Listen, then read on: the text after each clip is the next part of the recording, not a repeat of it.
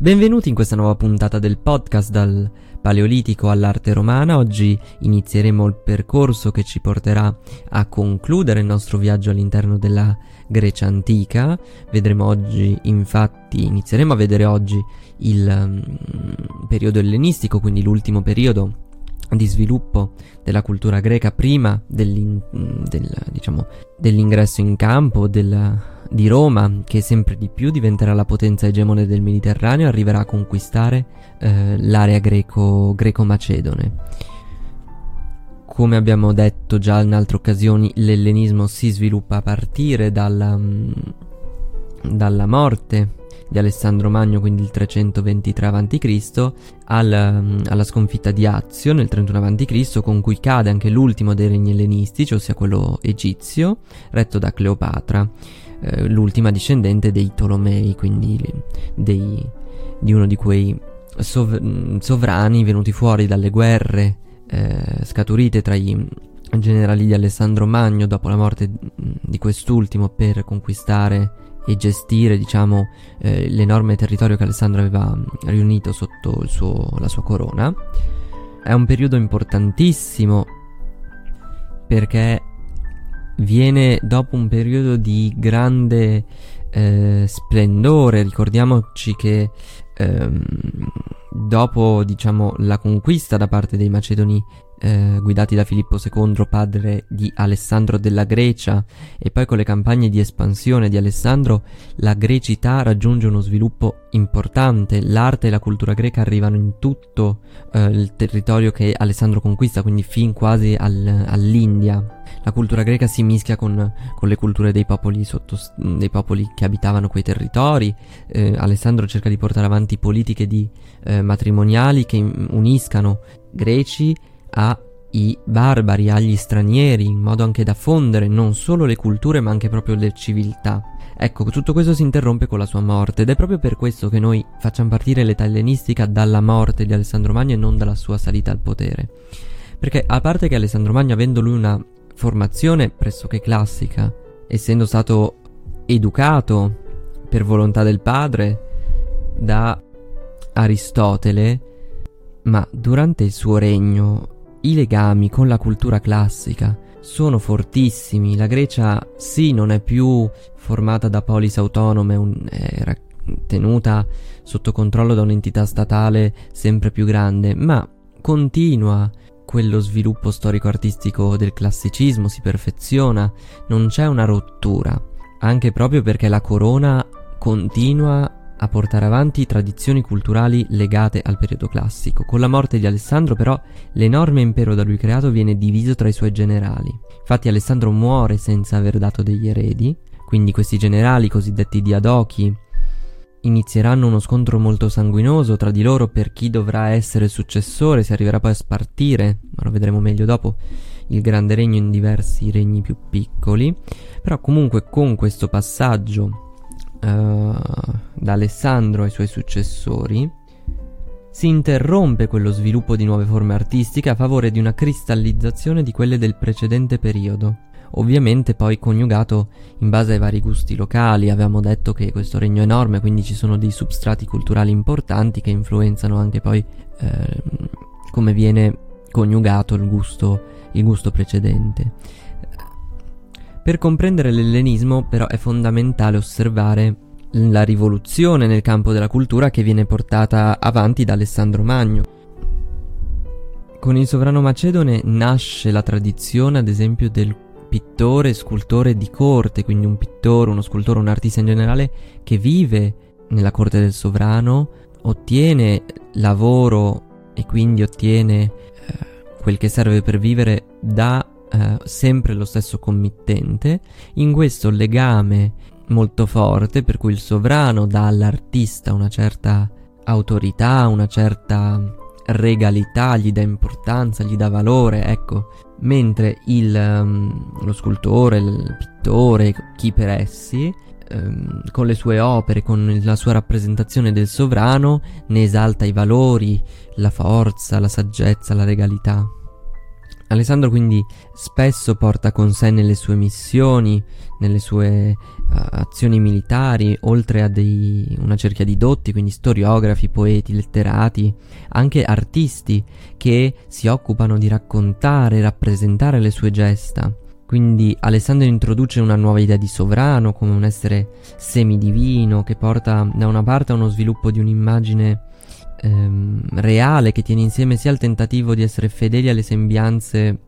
effettive del sovrano, che è una novità rispetto alla perfezione idealistica che avevamo visto nelle statue del classicismo precedente, a cui si somma però ad esempio l'utilizzo e l'inserimento di elementi tratti dal mondo delle, delle divinità, come ad esempio eh, i simboli del potere. Quindi sicuramente se l'ellenismo in senso stretto parte dalla sua morte, il periodo di Alessandro è un periodo di transizione in cui si innestano nuovi elementi, novità che noi poi vedremo riprese e mh, mm, coniugate appunto durante l'ellenismo vero e proprio. Uno dei primi settori in cui si vede un cambiamento di passo nel periodo ellenistico e già appunto con, un, con Alessandro è quello del, dell'urbanistica. Sempre più spesso infatti le città ellenistiche si fondano su un reticolato regolare basato sul modello di poda, eh, ipodamo da Mileto, per cui strade dritte che si intersecano perpendicolarmente creando dei, diciamo, dei quadrilateri, eh, delle piccole zone a loro volta poi suddivise in vari edifici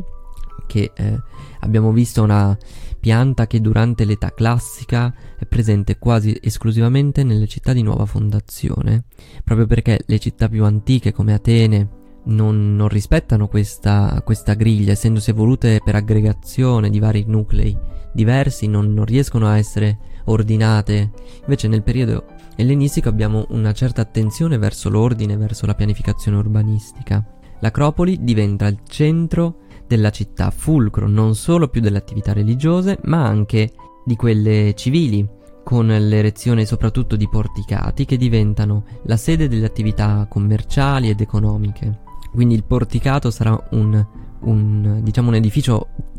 che diventerà tipico delle, delle, città ellenistiche, sarà molto peculiare, una caratteristica appunto eh, che verrà poi anche ripresa nel periodo romano, ma che nasce proprio in questo periodo ellenistico. Nuovi edifici poi fanno capolino, quindi nuove forme di edificio che, ver- che, troveremo nella gran parte delle città ellenistiche, tra cui il teatro, che prima invece era legato solo ad alcune grandi città. Mm, anche geograficamente l'ambito era ristretto, pensiamo al fatto che teatri grandi erano presenti eh, ad Atene in alcune colonie. Ecco, nel periodo ellenistico il teatro diventa diffuso in quasi tutte le città, diventa anche un sinonimo di prestigio. Questa attenzione alla città rispecchia il fatto che l'urbanistica, l'architettura diventano un, um, un veicolo importante di esaltazione del sovrano e del suo potere. Quindi l- la città, nel suo splendore, nella sua maniloquenza, rispecchia la forza, la grandezza, la ricchezza del sovrano. Si sviluppano poi anche nuove città, quindi entriamo in un, una stagione che riprende forse l'origine della grecità, per cui c'è un policentrismo, per cui non c'è più un'unica città fondamentale, ma tante città importanti, e questo anche dal punto di vista culturale. Se un tempo Atene era il centro cardine della cultura greca, nel periodo ellenistico si sviluppano nuovi centri, come Pergamo, eh, Pella, la capitale della Macedonia, ma anche e soprattutto quella che diventerà per eh, decenni, ma forse dovremmo dire per secoli, la capitale della cultura occidentale che è Alessandria d'Egitto. Un altro campo di innovazione è la pittura, di cui però non c'è pervenuto quasi nulla in originale, infatti quasi tutto ciò che abbiamo è frutto di una copia romana, di copie romane successive, non sempre affidabili al 100%, per, non solo eh, perché non sempre erano copie eh, fedelissime con la, fatte con la volontà di essere al 100% identiche all'originale, in certi casi erano copie fatte come ispirazione, quindi ci si ispira a un originale per rielaborarlo, in altri casi perché l'abilità del copista non era in grado, non era sufficiente per eh, ricalcare l'originale, la bravura dell'artista dell'opera originale. Abbiamo altre fonti però, quindi altre, oltre alle copie, anche ad esempio le fonti letterali che ci permettono di conoscere opere altrimenti perdute, che sono poi fondamentali anche per, loro, per il riconoscimento eh, delle opere invece superstiti, grazie alle loro descrizioni, grazie ad esempio a quelle opere in cui ci viene raccontato, come nella periegesi della Grecia di Pausania, dove determinate opere erano situate, dove erano conservate, quindi la letteratura è fondamentale per noi e per la nostra conoscenza dell'arte antica. C'è però un cambiamento di passo nella pittura, eh, pensiamo che ad esempio alle grandi opere parietali si affiancano pitture più piccole su tavole lignee, compaiono nuove tecniche ad esempio le tempere, nuove forme compositivi, nuovi contenuti, eh, nascono le opere celebrative mh, del valore politico dei sovrani, i ritratti, la ritrattistica che poi vedremo avrà un enorme sviluppo, eh, scenette votive, Ecco, l'arte sicuramente in questo periodo sviluppa, a differenza di quello che pensavano e si è pensato a lungo, soprattutto, soprattutto dal Winkelmann in avanti, ossia che l'arte non, um, l'arte ellenistica non desse novità, ma fosse semplicemente una copia sbiadita dell'arte classica, quindi una fase di declino. In realtà, se vediamo bene in questo periodo, l'arte ha degli sviluppi importantissimi, soprattutto per quanto riguarda gli stili, i temi, eh, le forme, i contenuti, lo vedremo poi più avanti quando parleremo della scultura, vedremo quale grande cambiamento ci sarà rispetto al alla perfezione dell'arte classica, perfezione intesa come immagini e statue che rappresentano persone perfette, astratte, fuori dal tempo e dallo spazio. Tornando alla pittura non possiamo che citare il più importante pittore di questo periodo di cui c'è raggiunta traccia, che è Apelle, doveva essere uno dei pittori più famosi dell'epoca, eh, inizia la sua carriera come pittore di corte con Filippo II, guadagnandosi la stima di Alessandro Magno, di cui diventerà tra l'altro il pittore personale, o quantomeno l'unico che avrà il, il permesso e il privilegio di ritrarlo dal vivo. Dalle fonti sappiamo che compose un autoritratto, ed è la prima volta che noi siamo a conoscenza di un autoritratto. Caratteristico del suo stile è l'utilizzo uh, dello scorcio, quindi di utilizzare tagli prospettici non convenzionali, non semplicemente una prospettiva centrale, eh, usare quindi anche pose diciamo tre quarti, pose non esattamente perpendicolari delle figure rappresentate, ma anche la maestria nell'uso del chiaroscuro che si accompagna a un acceso cromatismo, quindi a un utilizzo molto eh,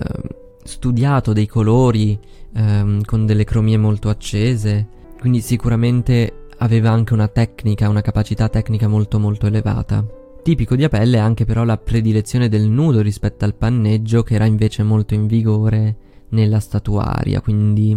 eh, lui preferisce un nudo piuttosto che un panneggio, ma anche comunque nel nudo riesce a fare uso dei chiaroscuri eh,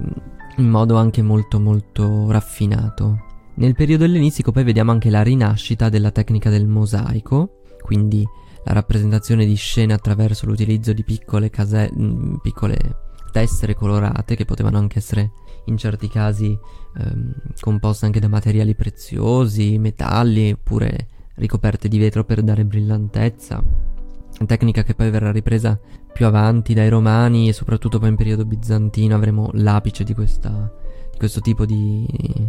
questa tecnica artistica. Non c'è pervenuto molto di questi mosaici, quello che abbiamo spesso sono copie, quindi sono copie fatte in periodo soprattutto romano. Eh, esempi importanti che mh, mm, tutti noi conosciamo sono ad esempio il mosaico di Dario Alessandro in battaglia e il mosaico di Palestrina. Il primo è eh, un mosaico che è stato ritrovato a Pompei, quindi siamo in ambito romano, quindi questo ulteriormente sottolinea come sia eh, una copia, sia frutto di una copia e sì, questa cosa è evidente anche ad esempio dalla fascia in basso in cui noi vediamo una striscia monocroma che doveva andare a ehm, coprire un evidente cambio di proporzioni rispetto al formato originale per farlo stare nella pavimentazione in cui era inserito. È probabilmente un'opera di Apelle eh, dicevamo che è stata trovata eh, nella, a Pompei, più specificatamente nella casa del, del fauno. È un'opera che rappresenta una scena di battaglia appunto tra i macedoni e i persiani. è mh, mm, conservato relativamente bene, anche se la, la parte dove ci sono i mh, mm, macedoni è più rovinata. Eh, questa battaglia è inserita in uno, eh, praticamente in uno scenario senza paesaggio, l'unico elemento paesaggistico è un albero che vediamo sullo sfondo. È un'opera sicuramente in cui il dinamismo è la chiave principale. Vediamo qui uno scontro molto eh, acceso, soldati che si combattono, abbiamo cavalli che corrono, carri che sfrecciano, ehm, queste lance che con la loro obliquità che puntano verso l'alto accentuano questo carattere di dinamismo. Abbiamo inoltre sulla sinistra Alessandro Magno a cavallo che con uno sguardo fiero, uno sguardo sicuro di sé, eh, che non, rapprese- non, non, non ha un minimo di sforzo, un minimo di preoccupazione, di paura, cavalca guidando le sue armate verso il re Dario. Re Dario invece Re Dario su un carro, ma un carro che fugge. Si vede nello sguardo del re persiano un accenno di preoccupazione, di paura. Sta fuggendo, fugge davanti alla forza, alla prorompenza dell'esercito eh, macedone. Quest'opera affollata abbiamo tantissimi personaggi, a cui si alternano a terra cadaveri, armi abbandonate. Sicuramente è un nuovo modo di comporre un'opera. Eh, difficilmente nelle opere che abbiamo visto eh, pittoriche, in quelle poche opere pittoriche che abbiamo visto della Grecia, c'era questa presenza così massiccia di personaggi, questo dinamismo, questa forza, questa eh, agitazione. Alessandro quindi è il protagonista di quest'opera. È un'opera che evidentemente vuole sottolineare le sue doti, sua, il suo vigore, la sua forza, la sua capacità di guidare in battaglia l'esercito, quindi eh, l- lo suo spirito vittorioso e anche una sorta di derisione, tra virgolette, del nemico che fugge, che scappa impaurito, ma il destino è segnato, morirà, lo sappiamo, la storia ce lo dice nonostante la fuga verrà raggiunto e verrà ucciso. L'altro grande mm, mosaico che abbiamo citato è quello eh, di Palestrina, anche detto mm, nilotico perché rappresenta eh, il Nilo dalla sua foce, dalla sua fonte fino alla, mm, al suo delta, quindi al suo arrivare al mare. Detto di Palestrina perché è stato ritrovato a Palestrina nel Lazio, è un mosaico che è stato ricostruito a Palestrina, non siamo sicurissimi che l'attuale composizione fosse effettivamente quella originale, comunque rappresenta eh, appunto come abbiamo detto la, il corso del fiume Nilo, quindi il fiume principale dell'area dell'Egitto, ehm, dalla sua fonte, quindi più lontana dalla, dalla zona abitata, civilizzata, che è per, per lo più eh, abitata da animali, piante, c'è qualche, qualche uomo qui lì è dedito magari alla caccia, ma la presenza principale è la natura, mentre le aree più in basso del mosaico, quindi quelle che rappresentano la parte più vicina al delta, più vicina al mare, che sono le aree più riccamente popolate, c'è una presenza molto massiccia invece dell'uomo in tutte le sue varie attività, anche eh, l'uomo rappresentato anche attraverso ad esempio le architetture, i palazzi, le costruzioni. È un, un'opera molto complessa nella sua struttura, ehm, che ha una, una volontà diciamo anche enciclopedica, divulgativa, perché se noi andiamo a guardare vicino agli animali e alle piante più insolite, più particolari, abbiamo ad esempio delle iscrizioni col nome, quindi poteva avere un valore di eh, spiegazione mm, educativo in qualche modo. Questo lo diciamo anche per la qualità della riproduzione di animali e piante che per l'epoca è molto molto molto alta. Pensiamo ad esempio che mh, il mosaico è una tecnica difficile per rappresentare soprattutto i dettagli perché essendo ehm, la figura composta da piccole tessere, fare un, un, dettaglio non è così facile, quanto più la tessera è, pi- è grande. Cioè, più sei dettagliato, più la tessera deve essere piccola, ma più la tessera deve essere piccola, più il lavoro è lungo e complesso. Quindi, vista la tecnica, il livello qualitativo è sicuramente altissimo. Interessante notare qui, anche in questo mosaico, è la grande forza cromatica di questi colori molto vivi, molto accesi, un'opera dalla grande luminosità, Ecco, quindi con, con queste, questi due esempi, ma ce ne sarebbero tanti altri da fare che non possiamo star qui a vedere per una questione di tempistiche, ma già da questi esempi noi possiamo dire come ehm, anche da un punto di vista pittorico, per quanto poco noi lo conosciamo, eh, ci sia uno sviluppo importante durante l'ellenismo che non può essere come periodo ridotto solo una sterile copia del periodo classico.